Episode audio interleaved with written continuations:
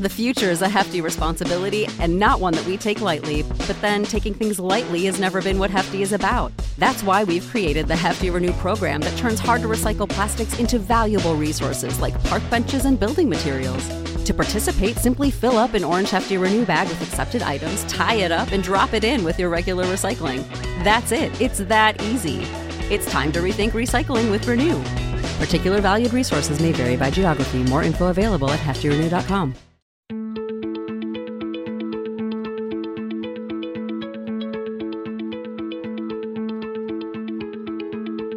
Nil Zacharias, and you're listening to Eat for the Planet.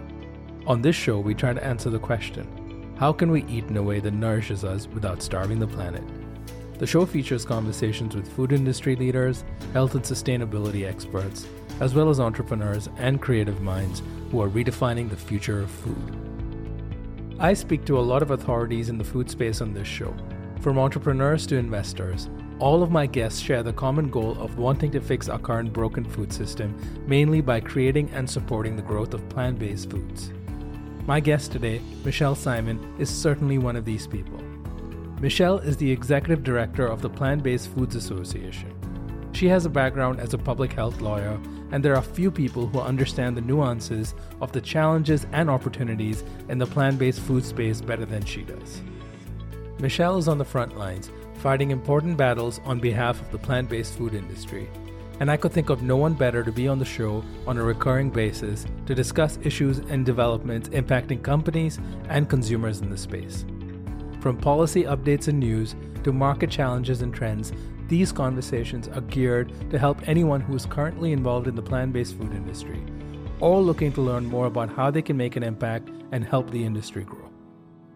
Our conversation today centers around policy issues, which tend to often get ignored in favor of all the positive news around new product releases and investments in the plant based food world.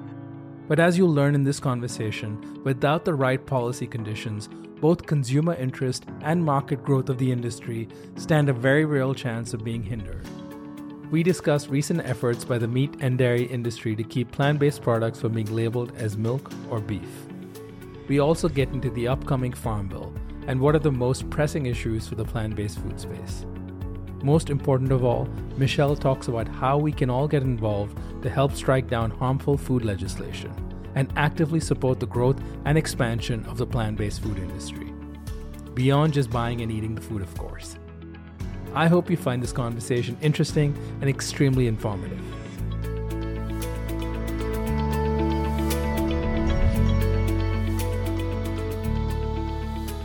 Michele Simon, thank you so much for joining us once again on the Eat for the Planet podcast. My pleasure. Thanks for having me back. You know, Michele, so I often talk to people about the three dominoes that need to fall if we want to have any hope of uh, truly disrupting industrial animal agriculture and turning our food system into one that is more just and sustainable. Um, and the three dominoes, as such, that I talk about are firstly, uh, consumer food choices. Consumers need to demand less meat, dairy, and eggs and demand more plant based products. That's number one. Secondly, um, on the supply side, food manufacturers need to produce better um, and more um, plant based products at a price point that is um, convenient for consumers. Uh, so that's the supply side solution. And lastly, we need uh, government policies, whether it is subsidies that keep the prices of meat, dairy, and eggs artificially low, or checkoff programs or labeling restrictions. They need to change so that we can level the marketplace and um, uh, create a more level playing field for all participants. Now, traditionally, I've taken the view that you know if the demand and the supply side dominoes fall, the the policy one will follow automatically because food manufacturers will demand that policies um, reflect what consumers actually want to eat. But I've increasingly come to understand that it isn't that simple, and these things don't happen on their own, and you need um, advocacy, you need uh, lobbying, and you need to kind of push the policy button a bit uh, to bring about change. Um, and that's why because if you don't do that, you end up with a problem where the existing policies actually become a hindrance to both the consumer growth as well as the supply side growth uh, in the plant-based food industry. So here's why I think you know policy is important. It's often overlooked and considered to be dry and boring, but I think it is crucial. And I'm hoping today we can spend some time um, diving a little deeper into some areas of policy that are pressing where, and find out ways in which people can get involved. So, um, since I think you're the you're the foremost authority on that, I think uh, this should make for an interesting conversation. So, let's start off at the, um, at one of the issues that most people may be aware of, whether they're in the industry or casual bystander that's um, interested in plant based products is the labeling issue that seems to be getting a lot of press and attention lately, uh, both with the Dairy Pride Act as well as what's happening around um, beef and meat labeling. So why don't we start off with where does where do things stand with the Dairy Pride Act and the the labeling issue when it comes to milk? Sure. Um, well, you know, first of all, just on your introduction, I, I really appreciate the way you laid it out and one way I like to think about the importance of policy, just to put some further context around the specific issues, is that it's policy really sets up the rules of the road, right? So, sure, consumers can demand all they want, and companies can, you know, supply all they want, but unless the the playing field is such that you know it, it, that the conditions are conducive to good business practices, then um, then those supply and demand um, aspects aren't going to be facilitated in a way that is the most effective and can even be hindered. So, and labeling is a good example of that situation. So, you know, the labeling rules as they currently stand were set up um, many decades ago, really without um, the thought of what's happening now, which is that there would be so much innovation and so much consumer demand for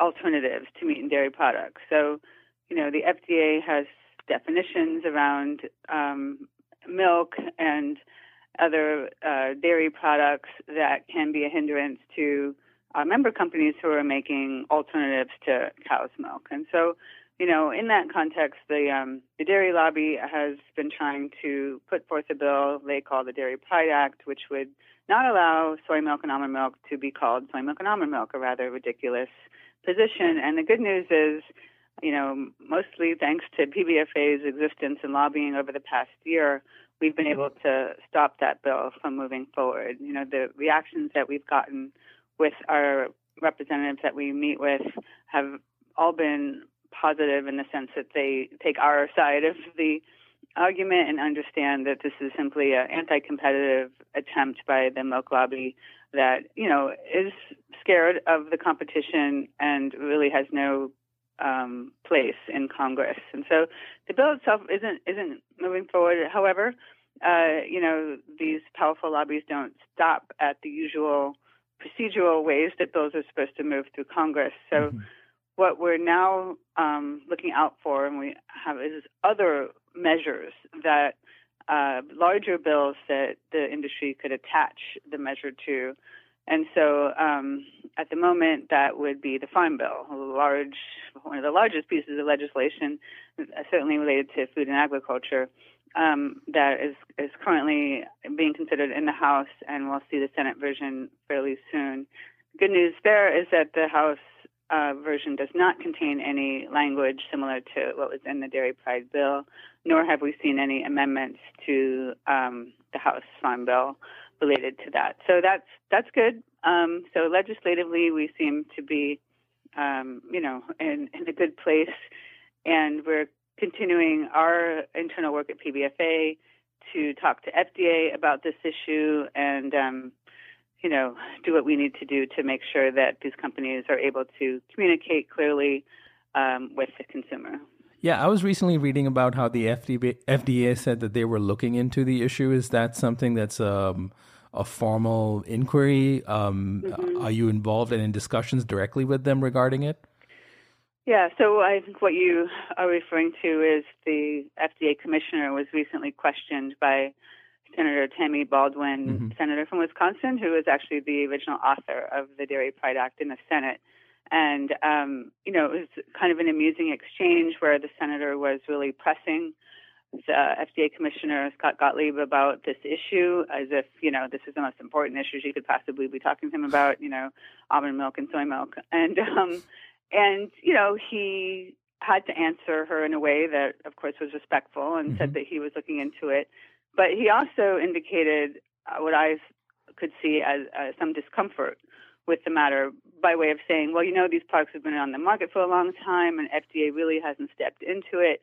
I mean, he's essentially saying, look, we have a situation now where consumers are used to seeing words like soy milk and almond milk on the market, and to for FDA to take action now would not only make no sense, um, could actually potentially result in legal would absolutely result in legal action because we would lead it, um, and the FDA may not be able to withstand a legal challenge. He even mentioned having spoken to lawyers. So, yeah. you know, reading between the lines, he's well aware that there's um, you know, no solid ground for FDA to stand on when it comes to actually intervening in the current marketplace situation, and that we read as very good news. Um, you know, of course, we are continuing to to make sure that that's the case. And he did mention, you know, looking at data. So we're going to make sure that um, any data that FDA is looking at um, is what we know, which is that there's certainly no consumer confusion here, that the marketplace is working just fine. Uh, so you know, we're not really concerned about that. Yeah, so I guess it's safe to say that uh, the the Dairy Pride Act issue isn't completely put to rest at the moment, but it seems like for now it has lost some moment, some momentum uh, in the past few months. Yeah, and it really didn't have any momentum to speak of to begin with, other than what the milk lobby likes to make up. You know, they're very good at coming out with press releases, but mm-hmm. you know, a, a very different story when you actually go see what's going on in Congress than what the milk lobby um, is touting. So, yes, we, we you know, that said, they also don't don't give up. Um, yeah. So we have to continue to be vigilant and you know um, make sure that that this stays at bay. Yeah, I think they tried recently to claim that the congressional spending bill had uh, language regarding the Dairy Pride Act, and they said that's sort of a win, but it turns out that doesn't mean much. Right. I mean, that was that was crazy. You know, I get contacted by a reporter because the milk lobby put out a, a victory press release about some language in this omnibus spending bill, and it turned out to be what's called report language. Mm. That was passed last summer. Not even that it was anything recent. It was something we already knew happened, but it got rolled up into um, a larger measure, but it had no force of law. And so then I had to spend time explaining to reporters, yeah. you know, that this was really uh, no victory at all. This was just the milk lobby grandstanding. But you know, that's what they're good at. Yeah, and that's kind of what they they exist to do. So uh, I guess they're trying to do their job. so uh, uh, yeah, I can I can look at that and um, you know you can say it's ridiculous, but at the end of the day. Um, the the proof is in the results, and I think so far they've not achieved much. Um, mm-hmm. Unfortunately, that's not where the labeling issue ends, and there's been, unsurprisingly, um, some of that coming about in the beef industry as well. So the U.S. Cattlemen's Association had a petition before the USDA regarding labeling of beef and meat, and then the National Cattlemen's Beef Association got involved, claiming that's not. Uh, strong enough. Um, where is all this currently, and uh, what are your thoughts on where that's going? To, how this story is going to play out? Yeah. So the U.S. Cattlemen's Association is a is a very small offshoot um, group of cattlemen that don't appear to understand the difference between USDA and FDA. So they filed a petition with USDA, uh, essentially asking that agency to define meat and beef in a way that would exclude the ability of, of plant-based meat companies to use those terms um, forgetting this minor detail being that the USDA has zero jurisdiction legally over plant-based food companies mm-hmm. because what do they regulate? They regulate meat. Uh, so you know that's our reaction to that. That um, it's rather absurd to ask an agency that has no jurisdiction over this product category to do anything. Um, and so the response from the National Cattlemen's Beef Association, which is the um, very strong and much larger voice of the beef industry, their response essentially was to what I was what I just said that yeah. USDA doesn't have jurisdiction here. Um, instead, of course, they want FDA to act, and the FDA's does have jurisdiction over the labeling of these products. But as we've been talking about, in the context of the dairy alternatives, FDA has indicated no interest whatsoever in stepping into how dairy alternatives are labeled. So, you know, why would they get involved when it comes to meat alternatives? Because the issues there are similar and even, um, you know, less confusing, if you will, yeah. if at all.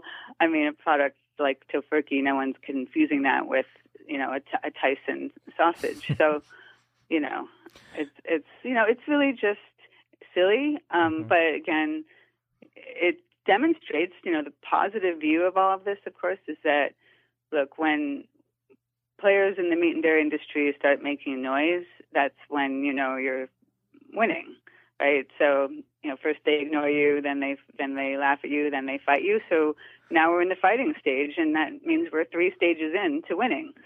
yeah, no, yeah, that, and the next step is you win. So um, right, I think it's um, you know a question I have there is given some of the um, companies like Tyson and Cargill uh, seem to have a stake. Uh, I don't know to what level they have a stake in. Uh, no pun intended, or probably yeah. pun intended in the yeah. in the so-called uh, plant. You know, I don't want to call it fake. We don't uh, the plant-based mm-hmm. meat or the cult, cell culture, investment. the clean meat industry. Right, they've got investment in some of those companies.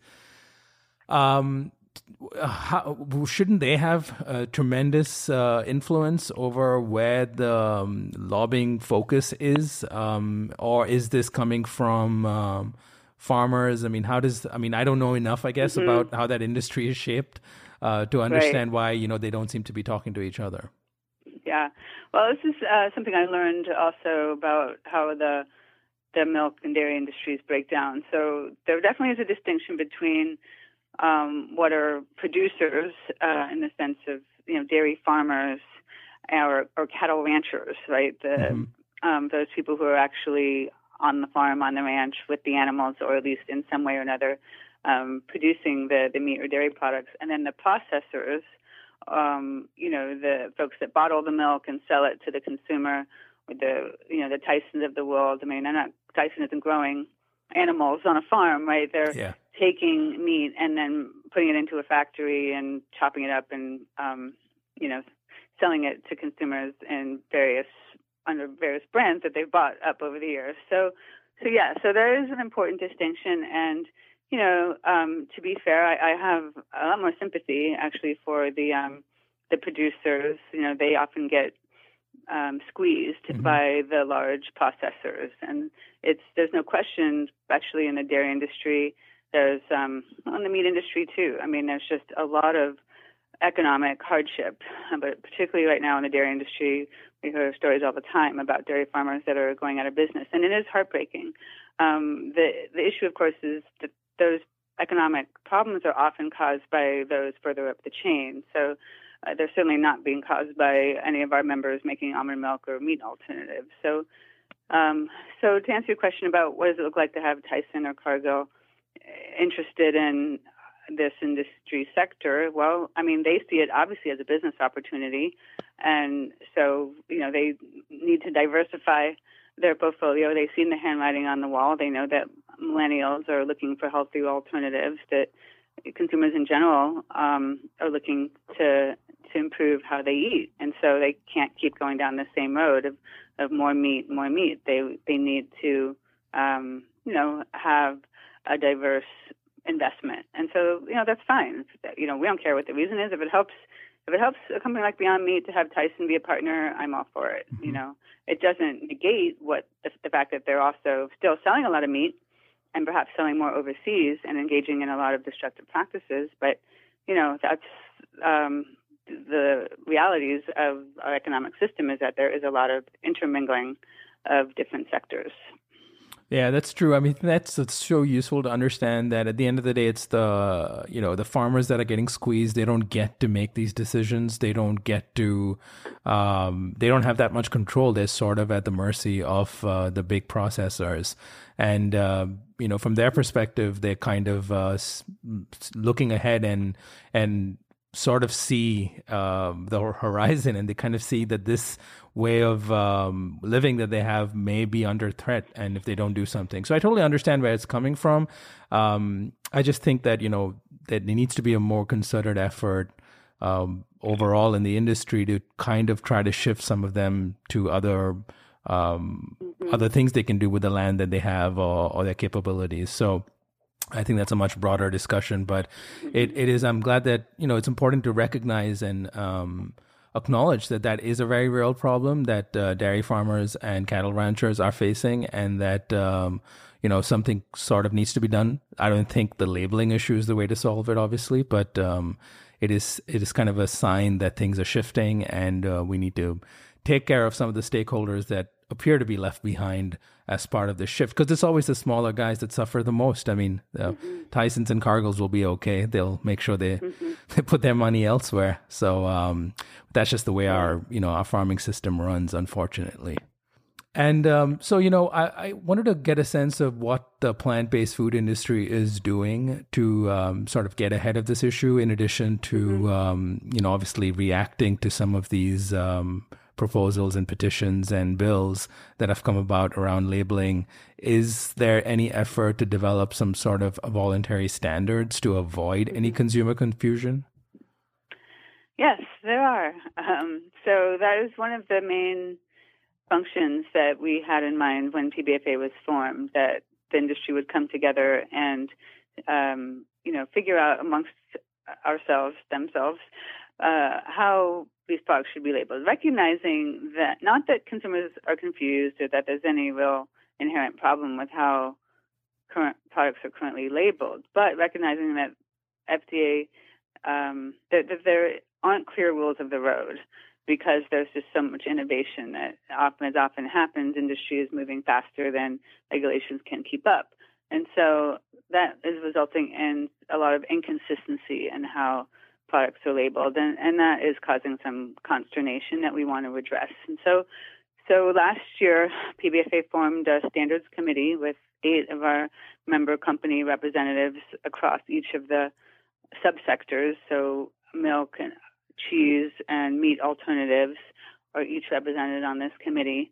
And the group took up milk as the first category to address, and it, it's taken um, about a year's time to get to a point where we are now in that process of having a close to final version of the standard. And, you know, it will be voluntary, which means companies can choose to follow it or not. But we've gotten a lot of great input from our members and others in the industry, recognizing that this will only work if it works for the companies um, that we want to follow it. And so, you know, it's been a, a really good process to to get that feedback to shape the the standard in a way that will work for the companies. Have it be flexible enough to allow for different approaches, but be clear enough that we have some um, consistency to the approach so that FDA hopefully will be happy with the outcome, and obviously, certainly, um, to show why we don't need uh, the milk lobby to tell us what to do, or an act of Congress for that matter. And so um, that process is is nearing completion, and we hope to have that available in, in another month or so. And then the work doesn't stop there because that's just the milk category. Mm-hmm. Um, we also have, of course, the other dairy alternatives like cheese and yogurt to to look at. But now with meat alternatives, um, you know, coming into play, we may look at that next. We've yet to decide, um, you know, what to prioritize next, given what's going on. But we'll know that pretty soon as well.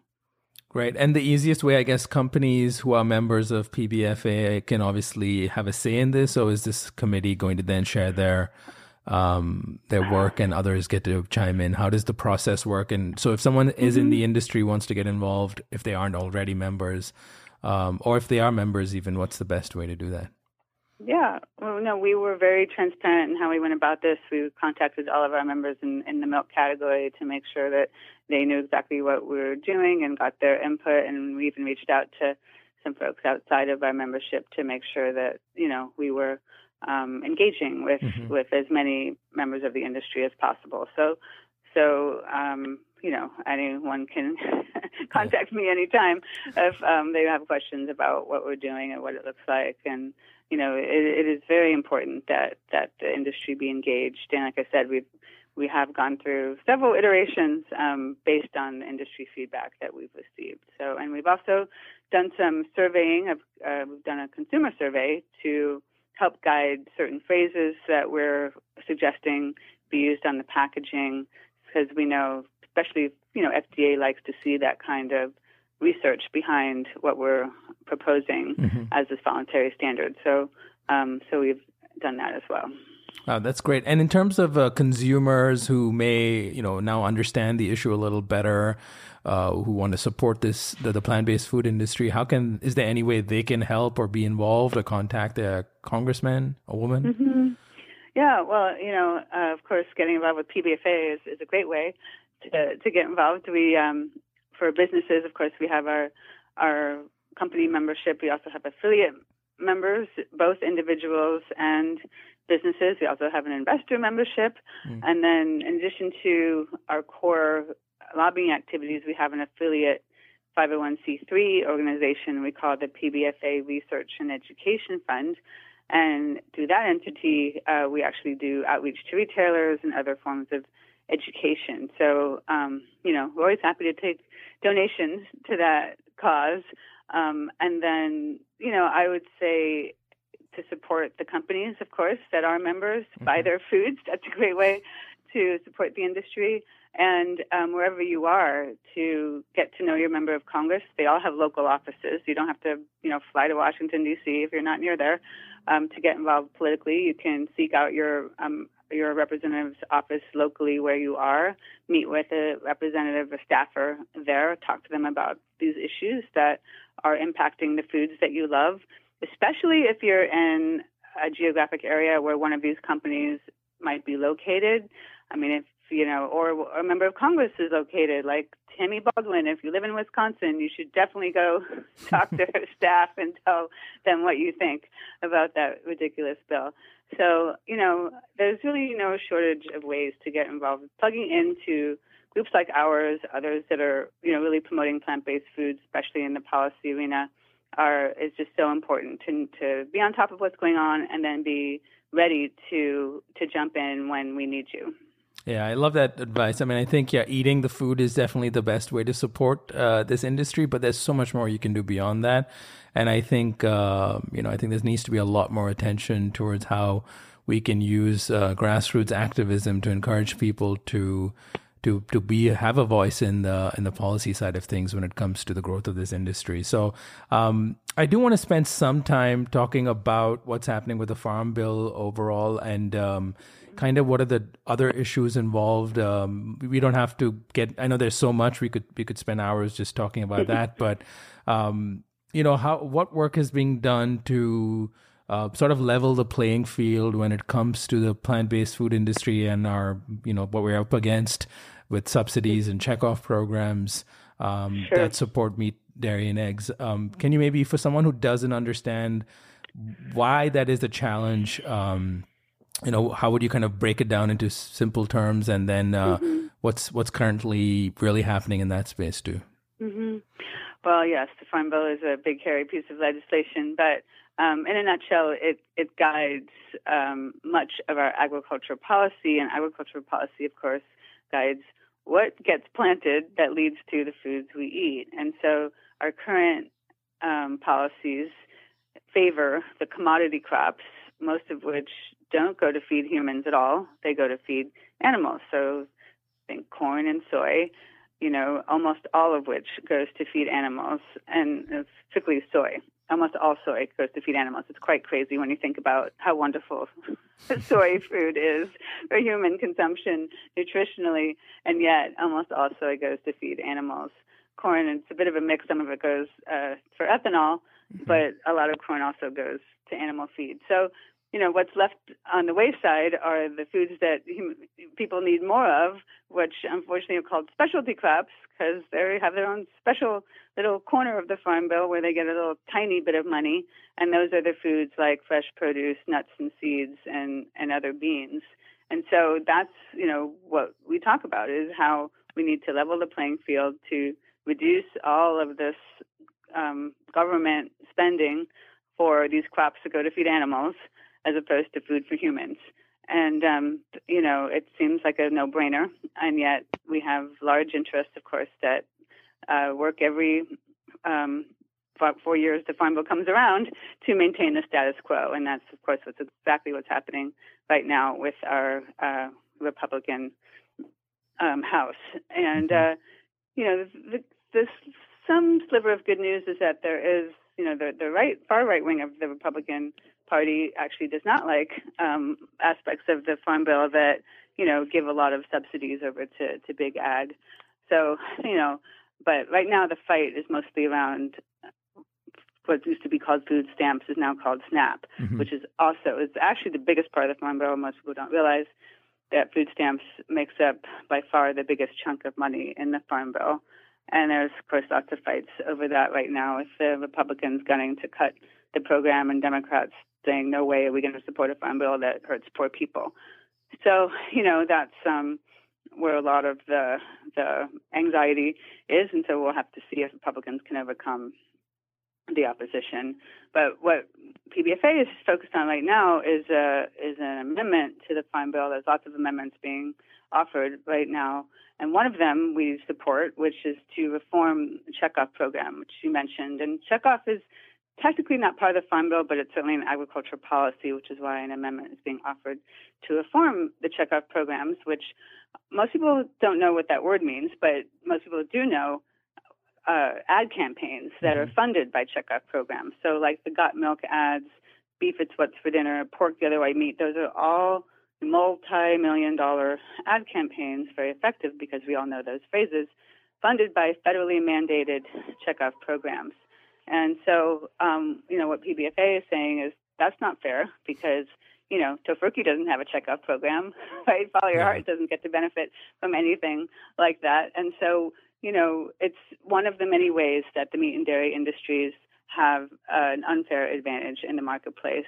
And of course, there's been abuses, and that's been a large part of the problem is that these monies don't just even get used for marketing, they often get blurred into lobbying, they've been used mm-hmm. to disparage other companies. And so this amendment um, put up by two members in the House, including Herb Blumenauer um, from Oregon, has language in it that would essentially make for more accountability of the checkoff programs to try and guard against these kinds of abuses.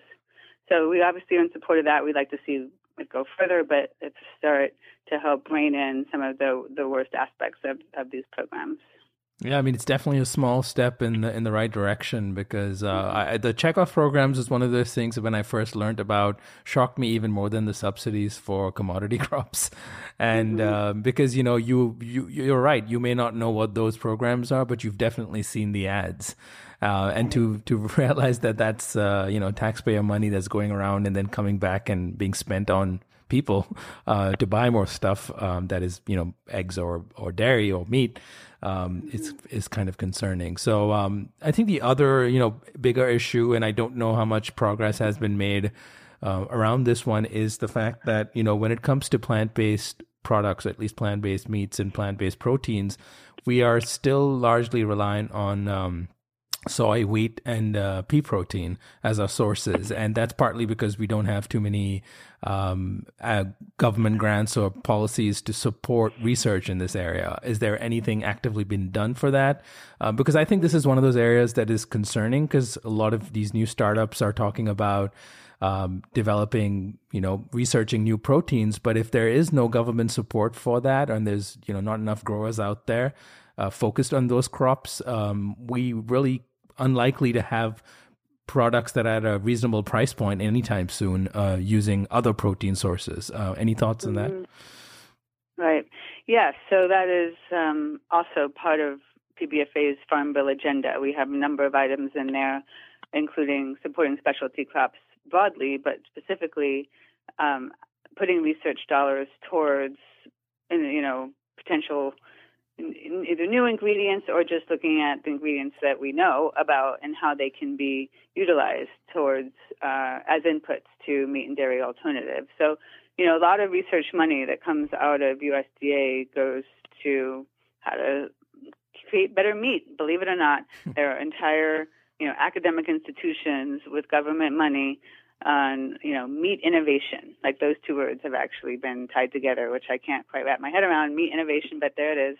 Um, and so what we're saying is, well, let's put some money behind you know plant protein innovation so that we can give uh, consumers really good tasting and healthy alternatives to to meat sources of protein. Remembering that protein's not a food; it's a it's a nutrient, and there's lots of other um, ingredients that go around that particular nutrient. And of course, the healthiest forms of protein are from plants, not from animal sources. So, um, so yes, that is definitely something that, that we're asking for. It's you know, um, and it doesn't have to just be in the farm bill. It is something that uh, we'd like to see happen more broadly. All right. Yeah, I think that's um, you know one of those things I've talked to a few people from within the industry too who are uh, doing this research, and it seems like it's it's um, you know we can talk about innovation a lot, but um, if you don't kind of going back to your first point, if you don't create some sort of a policy environment that's conducive to that, you are going to hinder innovation. You're going to hinder growth. You're going to hinder the growth, uh, sort of the, the the pace at which this industry is currently moving forward. So, you know, I wish more people get involved. Um, obviously, within the industry, you have um, you have a reason to do that. But even people who are you know supporters of uh, plant-based foods who who love the food, who are fans of the companies involved here, uh, and most importantly, people who are concerned about um, injustices in uh, our current food system and are concerned with uh, the impact on the environment or the abuse on animals, I think you should be equally en- enraged by some of these policies that exist today that create a system that makes it almost um, impossible for change to come about. So you know anything else people you think people can do to immediately get involved um, you know any closing thoughts on that mm-hmm. um, yeah i mean i would just say that there's the good news is there there is still a very active and passionate food movement going on to try and better these policies obviously not just PBFA, but other groups that work, whether they call it meat reduction or environmental protection or animal welfare. You know, there's really no shortage of groups that are trying to, um, you know, fight for a better food system. And so, you know, whatever angle kind of floats your boat, mm-hmm. or whatever organization might be near and dear to your heart or near and dear to your neighborhood, um, if even if it's your where your kid eats his or her school lunch, right? I mean, often that's how parents get involved because they are horrified at what's being served at school. Well, that's a great place to start. Try and improve the school food in your neighborhood. I mean, there's just so many ways now to get involved locally, at the state level, regionally, or nationally, and even international groups if you want to solve world hunger. So um, there's just no excuse, really, is what I'm trying to say, to not get involved. yeah. so find what gets you excited, learn more about it, plug in, and you know support the good work that we're all trying to do to make it easier for you to eat better. Right. And, you know, hopefully, you know, uh, thanks to the work that, that you're doing and others on the policy side, uh, sitting and analyzing the farm bill in itself, uh, I think people deserve uh, an award for that.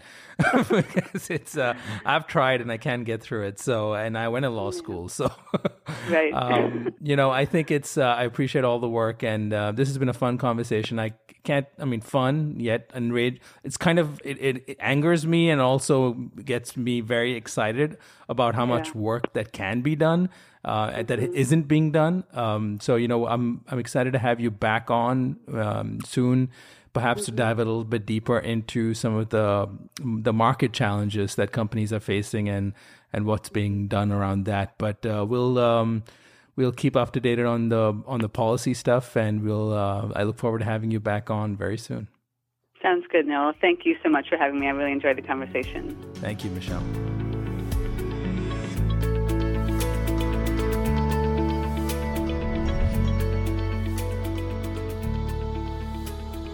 You've been listening to Eat for the Planet with Nil Zacharias. If you enjoyed this conversation and would like to show your support, please subscribe to the show and leave a review on Apple Podcasts. To learn more about how Eat for the Planet can help your brand or organization develop the right strategy, implement scalable operations, and grow responsibly, visit EFTP.co. That's EFTP.co. Let's rise up to the challenge of transforming our food system. Thank you for listening.